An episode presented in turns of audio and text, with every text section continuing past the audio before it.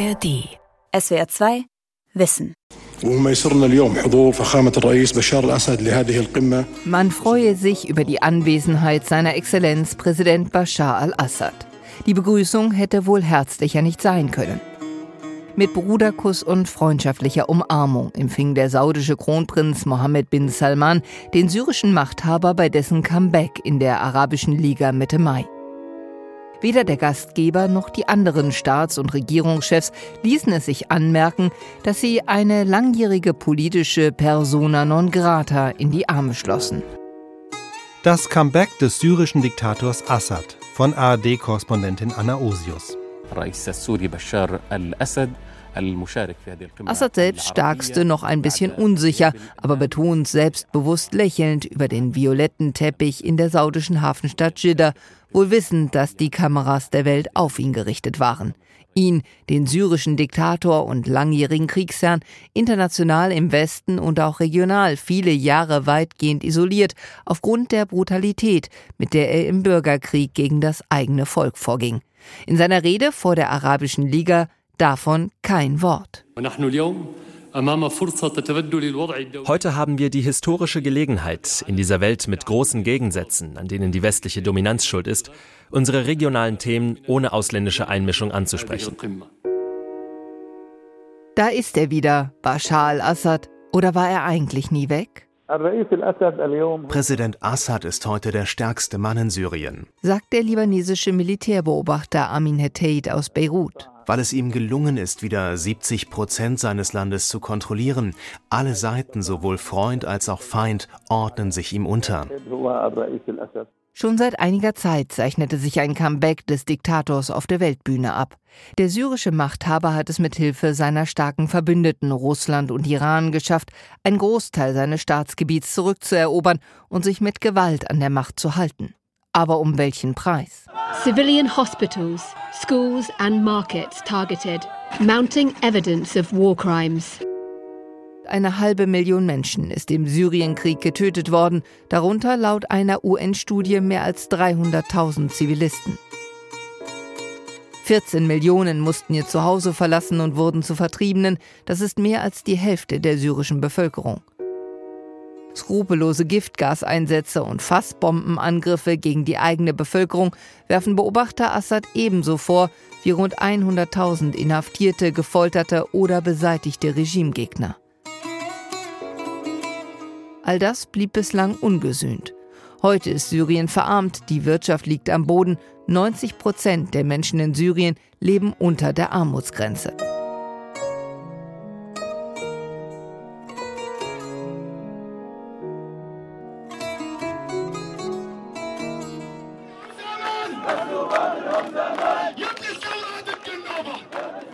Eine Demonstration im Nordwesten Syriens, dem Teil des Landes, der von Aufständischen kontrolliert wird. Die Wiederaufnahme Assads in die Arabische Liga, sein Comeback auf der politischen Weltbühne, ist ein Schlag ins Gesicht für die syrische Opposition und die vielen syrischen Flüchtlinge. Demonstrant Mohammed ist entsetzt. Wir sind heute hier versammelt aufgrund der Schande, die die Arabische Liga mit dieser Normalisierung der Beziehungen begeht. Wie können Sie jemanden in Ihrem Kreis willkommen heißen, der mit Drogen handelt, Kinder ermordet hat und Chemiewaffen eingesetzt hat? Jemand, der Syrien und seine Bevölkerung zerstört und den Staat bestohlen hat. Ich frage mich, was diese arabischen Führer bewegt, sich mit so einem Kriminellen zu treffen. Und der syrische Flüchtling Rami aus dem Libanon fügt hinzu,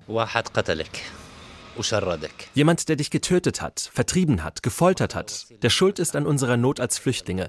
Sollen wir so jemandem etwa applaudieren? Oh nein. Für uns ist Syrien nur ein Traum geblieben. Ein Traum, der für immer zu Ende ist. Aussagen, die den syrischen Diktator vermutlich nicht an sich zweifeln lassen würden. In Syrien existiert eine Präsidialdiktatur und ein dynastisches Herrschaftssystem. Alle Macht konzentriert sich seit Jahrzehnten auf die Assad-Familie. Die Familie zählt zu der Religionsgemeinschaft der Alawiten. Die Minderheit gilt als wichtigste Stütze des Regimes.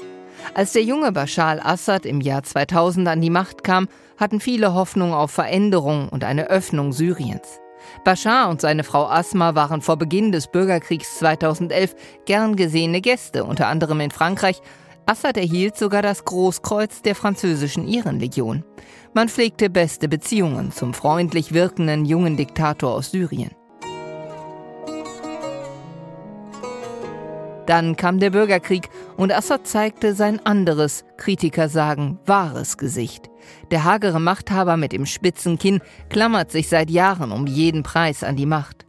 Und das jüngste Verhalten der anderen Länder stärke ihn, so Melanie Kamet von der Harvard University. Globale und regionale Regierungen beginnen wieder Beziehungen mit Assad aufzubauen, vielleicht nicht offiziell, aber ihr Austausch mit dem syrischen Regime wird Assad als de facto Machthaber festigen. Aber warum ist der syrische Diktator plötzlich wieder zurück auf dem politischen Parkett? Dahinter stecken verschiedene geopolitische Interessen. Die arabischen Staaten wollten ihr Schicksal wieder selbst in die Hand nehmen, unabhängig vom Westen, so der Generalsekretär der Arabischen Liga Ahmed Abu Reid. Ich erwarte sehr stark, dass viele europäische und westliche Staaten über diese arabische Entscheidung nicht erfreut sein werden. Aber diese Entscheidung ist eine unabhängige arabische Entscheidung. Im Westen zeigte man sich tatsächlich alles andere als erfreut über Assads Comeback. Doch offenbar geht es den arabischen Staaten um eine neue Realpolitik. Angesichts der vielen Krisen herrscht in der Region strategischer Pragmatismus. Viele arabische Staaten sind frustriert von den USA, die sich seit Jahren immer mehr aus dem Nahen Osten zurückziehen. Ein Stück weit wollten sich die arabischen Staaten mit ihrer Assad-Entscheidung offenbar unabhängig machen. Und die Wiederaufnahme Syriens sei wichtig, sagt Al-Assad al-Taher von der ägyptischen Zeitung Al-Ahram.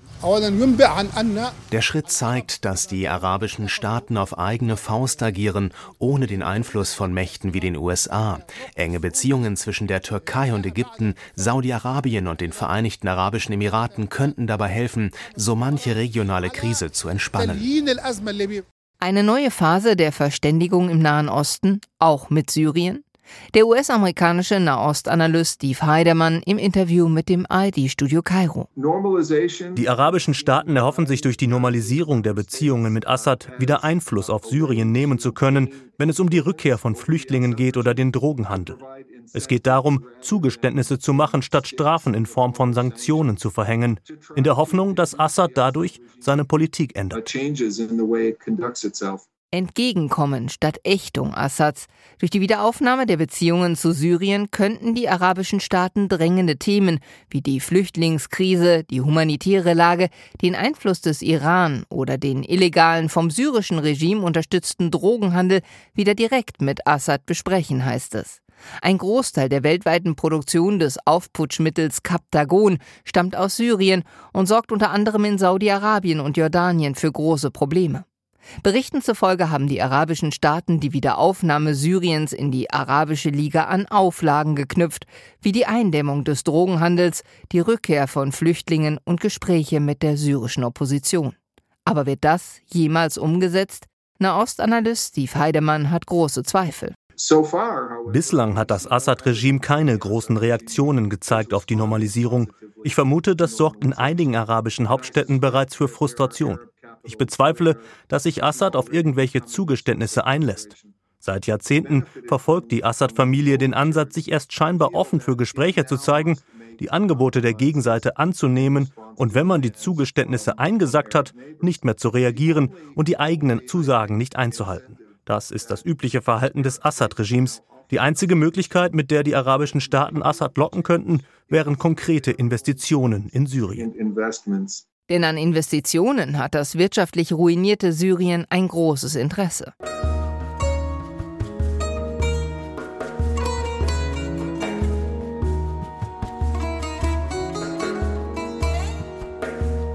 Auch wenn sich eine Normalisierung der Beziehungen zu Assad schon länger abzeichnet, finaler Auslöser war, so traurig es klingt, das verheerende Erdbeben in der Türkei und in Syrien Anfang des Jahres. Das habe Assad bei seinem Comeback geholfen, sagt Mohammed Esed Arab vom Al-Ahram Forschungsinstitut in Kairo. Das Assad-Regime ist der Hauptgewinner der Erdbebenkatastrophe. Assad hat das alles instrumentalisiert, um seine Beziehungen zu den arabischen Ländern wieder aufzunehmen und die Eiszeit mit ihnen zu überwinden. Und um klare Versprechungen von den arabischen Staaten zu bekommen, sich an dem Wiederaufbau Syriens zu beteiligen. Ein Wiederaufbau, der für die Menschen in Syrien genauso nötig zu sein scheint wie Hilfe für die verarmte Bevölkerung. Im Bereich humanitärer Hilfe sind Hilfsorganisationen und auch die Vereinten Nationen seit Jahren in Syrien aktiv. Doch das Verhalten der UN wird von Beobachtern teilweise kritisch gesehen. Im Nordwesten Syriens, der von teilweise extremistischen Aufständischen kontrolliert wird, kommen die Hilfsgüter von der Türkei aus ins Land. Doch in den von Assad kontrollierten Teilen Syriens müssen die UN-Mitarbeiter mit dem Regime auskommen. Melanie Kemet von der Harvard University. Es gibt viel Kritik an der UN und UN-Organisationen, weil sie de facto die Macht des syrischen Regimes untermauern. Natürlich sagen sie, dass sie politisch neutral sind. Aber natürlich sorgt jede Hilfe, die man reinbringt, auch dafür, dass das syrische Regime bestätigt wird. Immer wieder gibt es Berichte, dass sich das Assad-Regime an Hilfsgütern selbst bereichert haben soll oder humanitäre Güter zur Belohnung von Regimeanhängern eingesetzt wurden. Auch bei der Erdbebenkatastrophe habe sich Assad profilieren können, sagen Beobachter. Das tagelange Tauziehen, die zähe Diskussion über mehr grenzüberschreitende Hilfe aus der Türkei nach Syrien hätte Assad genutzt, so Bente Scheller, Nahost-Referatsleiterin bei der Heinrich-Böll-Stiftung. Da hätte man überhaupt nicht zögern dürfen. Aber obwohl eben auch internationales Recht dies hergegeben hätte, hat man Assad die Chance gegeben, so lange zu warten, bis eben zynischerweise kaum mehr Lebende unter den Trümmern geborgen werden konnten. Dann hat er das grüne Licht gegeben. Das hätte ihm gar nicht anstehen müssen. Aber diese Machtmittel hat die internationale Gemeinschaft ihm immer wieder gegeben. Er kann sich so generieren als derjenige, der vielleicht doch zu kleinen Konzessionen bereit ist, während völlig klar ist, diese kommen stets zu spät und man sollte ihm so viel Macht gar nicht erst einräumen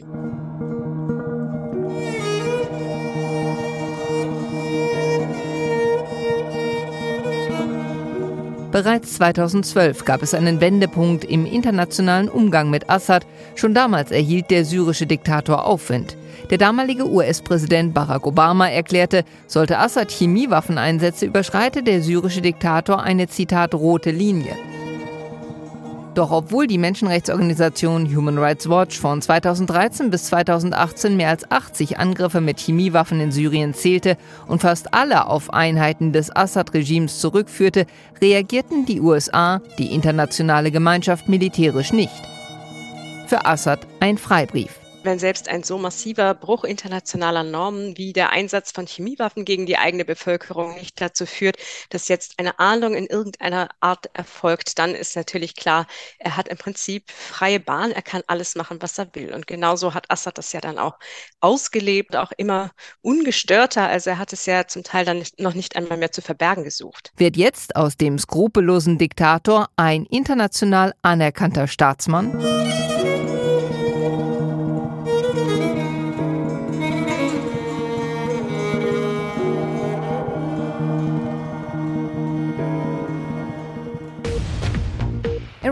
And Saudi Arabia have agreed to re-establish diplomatic relations after seven years. Die Wiederaufnahme in die Arabische Liga werten Analysten auch als eine Konsequenz der neuerdings verbesserten Beziehungen zwischen den lange verfeindeten Regionalmächten Saudi-Arabien und Iran. Im März hatten die beiden Staaten unter Vermittlung Chinas angekündigt, wieder diplomatische Beziehungen aufnehmen zu wollen. Vor wenigen Wochen eröffnete der Iran seine Botschaft in der saudischen Hauptstadt Riyadh. Der iranische Vizeminister für konsularische Angelegenheiten Ali Reza Bigdeli zeigte sich in seiner Rede optimistisch, dass sich die verbesserten Beziehungen der beiden Regionalmächte auf die ganze Region auswirken könnten. Diplomatie bedeutet Kommunikation und Dialog zwischen Ländern, um eine gemeinsame Verständigung zu erzielen. Stabilität, Frieden und Entwicklung sind keine Möglichkeiten, sondern ein Muss. Und die Botschaft zu eröffnen, ist ein fundamentaler Schritt in diese Richtung. Dass die Machthaber in Saudi-Arabien, die lange die syrische Opposition unterstützt haben, jetzt wieder Assad in der Arabischen Liga akzeptieren und auch diplomatische Beziehungen zu Syrien aufnehmen, gilt als Zugeständnis gegenüber dem Iran, der ein enger Bündnispartner Assads ist. Im Gegenzug könnten sich im Jemenkrieg und anderen regionalen Konflikten Kompromisse abzeichnen. Der ägyptische Politologe Mustafa Kamal Sayed. Die Länder der Region haben festgestellt, dass es für die Lösung von Problemen sinnvoller ist, miteinander zu sprechen, als sich zu bekämpfen.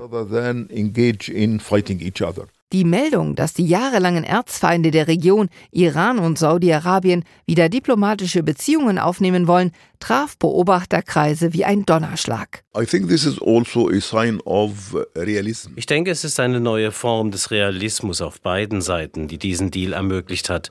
Die Saudis sehen, dass sie ohne eine Einigung, zum Beispiel im Jemenkrieg, nicht weiterkommen. Und der Iran ist innenpolitisch und wirtschaftlich geschwächt und braucht deshalb außenpolitische Erfolge. Das hat den Deal ermöglicht. Realismus bei den Machthabern. It is a sign of realism on the part of uh, leaders.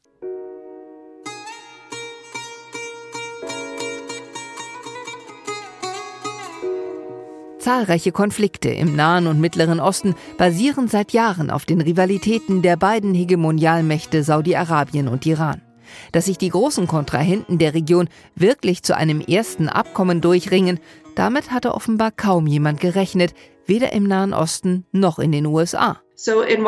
In Washington ist man überrascht und besorgt, wie es um die Macht der USA in der Welt noch bestellt ist sagte Ex-US-Diplomatin Hilary Mann Leverett vor einigen Wochen im arabischen Nachrichtensender Al Jazeera. Denn die Vermittlungsrolle übernahmen diesmal nicht, wie so oft in der Vergangenheit, die USA, sondern ausgerechnet China. Die Chinesen sind jetzt eine unentbehrliche Macht im Nahen Osten, nicht mehr die USA. Das ist Fakt nach diesem Deal. China hat das Geld, die Diplomatie, den größten Erfolg. Damit ist China der neue große Player das chinesische Interesse dahinter, wirtschaftliche Beziehungen sowohl zu den Saudis als auch zum Iran, ohne die Geschäftspartner zu brüskieren. Vor allem aber das Signal an die Weltgemeinschaft, wer die neuen Führer der Weltordnung sind, nicht mehr der Westen, sondern China und auch sein enger Partner Russland. Dass sich die Saudis historisch eng verbündet mit den USA China zuwandten, habe Gründe, so Politologe Ibrahim Frehat vom Doha-Institut. Saudi-Arabien ist seit Jahren frustriert von der beiden Regierung und sucht sich deshalb neue Allianzen Richtung Osten. Nach diesem Deal erwarten wir einen Rückgang der Spannungen in Syrien, im Libanon, Jemen und im Irak.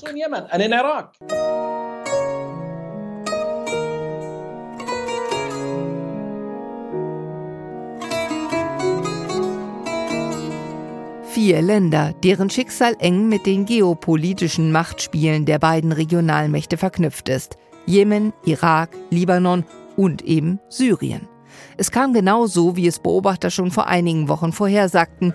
Die Saudis akzeptierten Assad wieder in der Arabischen Liga und dürften im Gegenzug die Hoffnung haben, sich aus dem Jemenkrieg zurückziehen zu können. Und auch im krisengeschüttelten Libanon gäbe es nach dem Deal neue Perspektiven hofft der libanesische Unternehmer Wada Shehabi. Im Libanon unterstützen die einen Kräfte Saudi-Arabien und die anderen Kräfte den Iran. Wenn sich diese beiden Länder nicht verstehen, spiegelt sich das hier sofort wieder. Wie bei einem Kind, wenn die Eltern geschieden sind und weder Vater noch Mutter beachten seine Bedürfnisse. Wenn die Eltern sich wieder vertragen, ist es auch besser für das Kind. So ist das im Libanon. Dieses Land trifft keine eigenen Entscheidungen. Die geopolitischen Interessen an einer Verbesserung der Beziehungen mit Syrien sind durchaus ausgeprägt. Der Libanon will sein Flüchtlingsproblem lösen. Seit 2011 sind rund 1,5 Millionen Flüchtlinge aus Syrien in das Nachbarland gekommen. Eine große Herausforderung für das wirtschaftlich äußerst angeschlagene Land, das selbst nur rund 7 Millionen Einwohner hat. Auch in Jordanien, im Irak und in der Türkei leben viele syrische Flüchtlinge. Und zum Entsetzen der syrischen Opposition spricht ihr einstiger enger Unterstützer, der türkische Präsident Erdogan, plötzlich ebenfalls von einer möglichen Verbesserung der Beziehungen zu Assad. Ägypten steht Syrien historisch sowieso recht nahe. Immerhin waren die beiden Länder Ende der 50er Jahre als panarabische Republik miteinander verbunden. Und auch nach dem Erdbeben im Februar zeigte sich Ägypten schnell solidarisch mit Assad, möglicherweise auch, weil Kairo ein Interesse an einem guten Verhältnis zum Assad-Verbündeten Russland hat. Viele Länder folgen in Sachen Assad-Akzeptanz auch einfach dem Vorbild Saudi-Arabiens, dass sie gute Beziehungen zu den finanzstarken Saudis pflegen möchten. In den reichen Golfstaaten sind es vor allem wirtschaftliche Interessen, die bei dem Paradigmenwechsel eine Rolle spielen und die Hoffnung, den langfristigen Einfluss des Iran einzudämmen, wenn man selbst wieder gute Beziehungen zum Assad-Regime pflegt. Politikwissenschaftler Mustafa Kamel Sayed. Die Länder der Region warten nicht mehr auf Ratschläge aus den USA, um Wege zu finden, ihre Probleme miteinander zu lösen. Zum Teil handeln sie sogar gegen die Ratschläge der USA. I'm in a place where anything is possible. Welcome to the most exciting city in the Middle East, Dubai. So präsentieren sich die Vereinigten Arabischen Emirate in Werbevideos. Das kleine Land am Golf, bekannt durch die Glitzermetropolen Dubai und Abu Dhabi, pflegt international seinen Ruf als Land der Innovationen, zum Beispiel durch massive Investitionen in erneuerbare Energien. Als Land der Superlative, wie durch den Bau des höchsten Wolkenkratzers der Welt und als Land der Großevents. Nach der Weltausstellung Expo 2021 sind die Emirate nun in wenigen Monaten Gastgeber der Weltklimakonferenz COP28. Doch hinter der strahlenden Fassade steckt knallharte Interessenspolitik. Das Land gilt als durchaus skrupelloser Strippenzieher im Nahen und Mittleren Osten und in Afrika. Auffällig die demonstrative Nähe des Herrscherhauses in Abu Dhabi zu Diktator Assad. Die Emirate waren es, die bereits 2018 als eines der ersten Länder wieder diplomatische Beziehungen zu Assad aufnahmen. Nahostanalyst Heidemann. Die Emirate waren sehr früh für eine pragmatische regionale Strategie und haben die bestrafende Haltung des Westens mit strengen Sanktionen gegenüber Syrien als ineffektiv gesehen. Die Sanktionen haben es nicht geschafft, Assads Politik zu ändern. Und so wollten die Emirate eine entgegenkommendere Diplomatie mit Zugeständnissen ausprobieren. Dazu kommt, auch zum Assad-Verbündeten Russland pflegen die Emirate gute Beziehungen.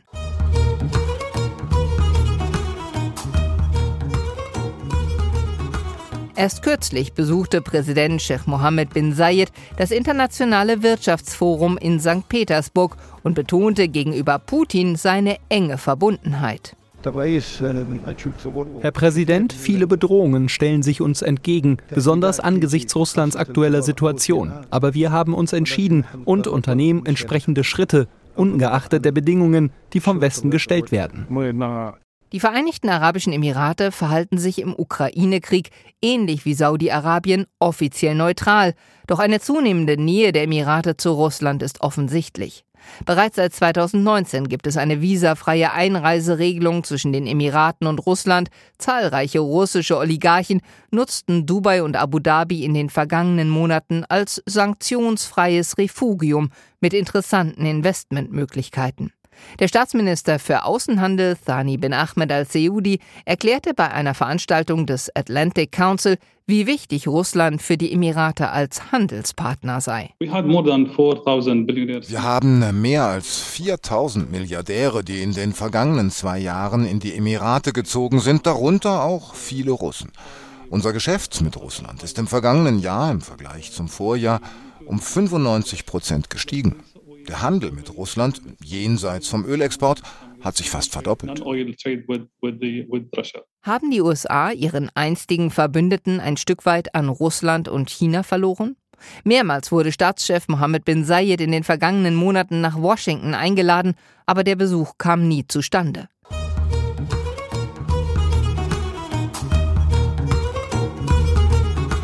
Beobachter sehen eindeutige Tendenzen. Die Emirate sind längst schon Russlands und Chinas größter Handelspartner im Nahen und Mittleren Osten. Abu Dhabi unterstützt Berichten zufolge auch die Aktivitäten der Wagner-Gruppe, zum Beispiel in Libyen und offenbar auch im Sudan, unter anderem schon vor Kriegsausbruch, um sudanesisches Gold zu exportieren. Das Geschäft mit Russland floriert in allen Bereichen. 2022 exportierten die Emirate Berichten zufolge 15 mal mehr Mikrochips nach Russland als im Vorjahr, plus 150 Drohnen. Der Anteil an Elektronikteilen, die vom Golf nach Russland verschifft wurden, versiebenfachte sich. Die Emirate haben offenbar ein großes wirtschaftliches Interesse an guten Beziehungen zu Russland. Hat Moskau als enger Verbündeter Assads möglicherweise Einfluss genommen, damit der syrische Diktator im Nahen Osten wieder hoffähig gemacht wird? Life on Earth, a unique ecosystem of people, plants and animals. A fragile planet. Join us at COP28. Und diese Einladung gilt jetzt nicht nur für Klimaschützer, sondern auch für Assad. Die Weltklimakonferenz COP28. Ende des Jahres findet sie in Dubai statt. Dass Assad von den Vereinigten Arabischen Emiraten kürzlich zur Klimakonferenz eingeladen wurde, sorgt in den Reihen der internationalen Beobachter für ein Raunen. Wird die Welt bei der COP28 Assad wieder als normalen Gast zwischen den anderen Staats- und Regierungschefs empfangen? Wird Assad als Redner vor dem Plenum der wichtigsten Männer und Frauen dieser Welt über Syriens Klimaschutzpolitik sinnieren? Es wird bereits befürchtet, dass einige Länder die Sitzung dann boykottieren dürften. Für Assad wäre die Weltklimakonferenz nach dem Gipfeltreffen der Arabischen Liga die nächste ganz große Bühne.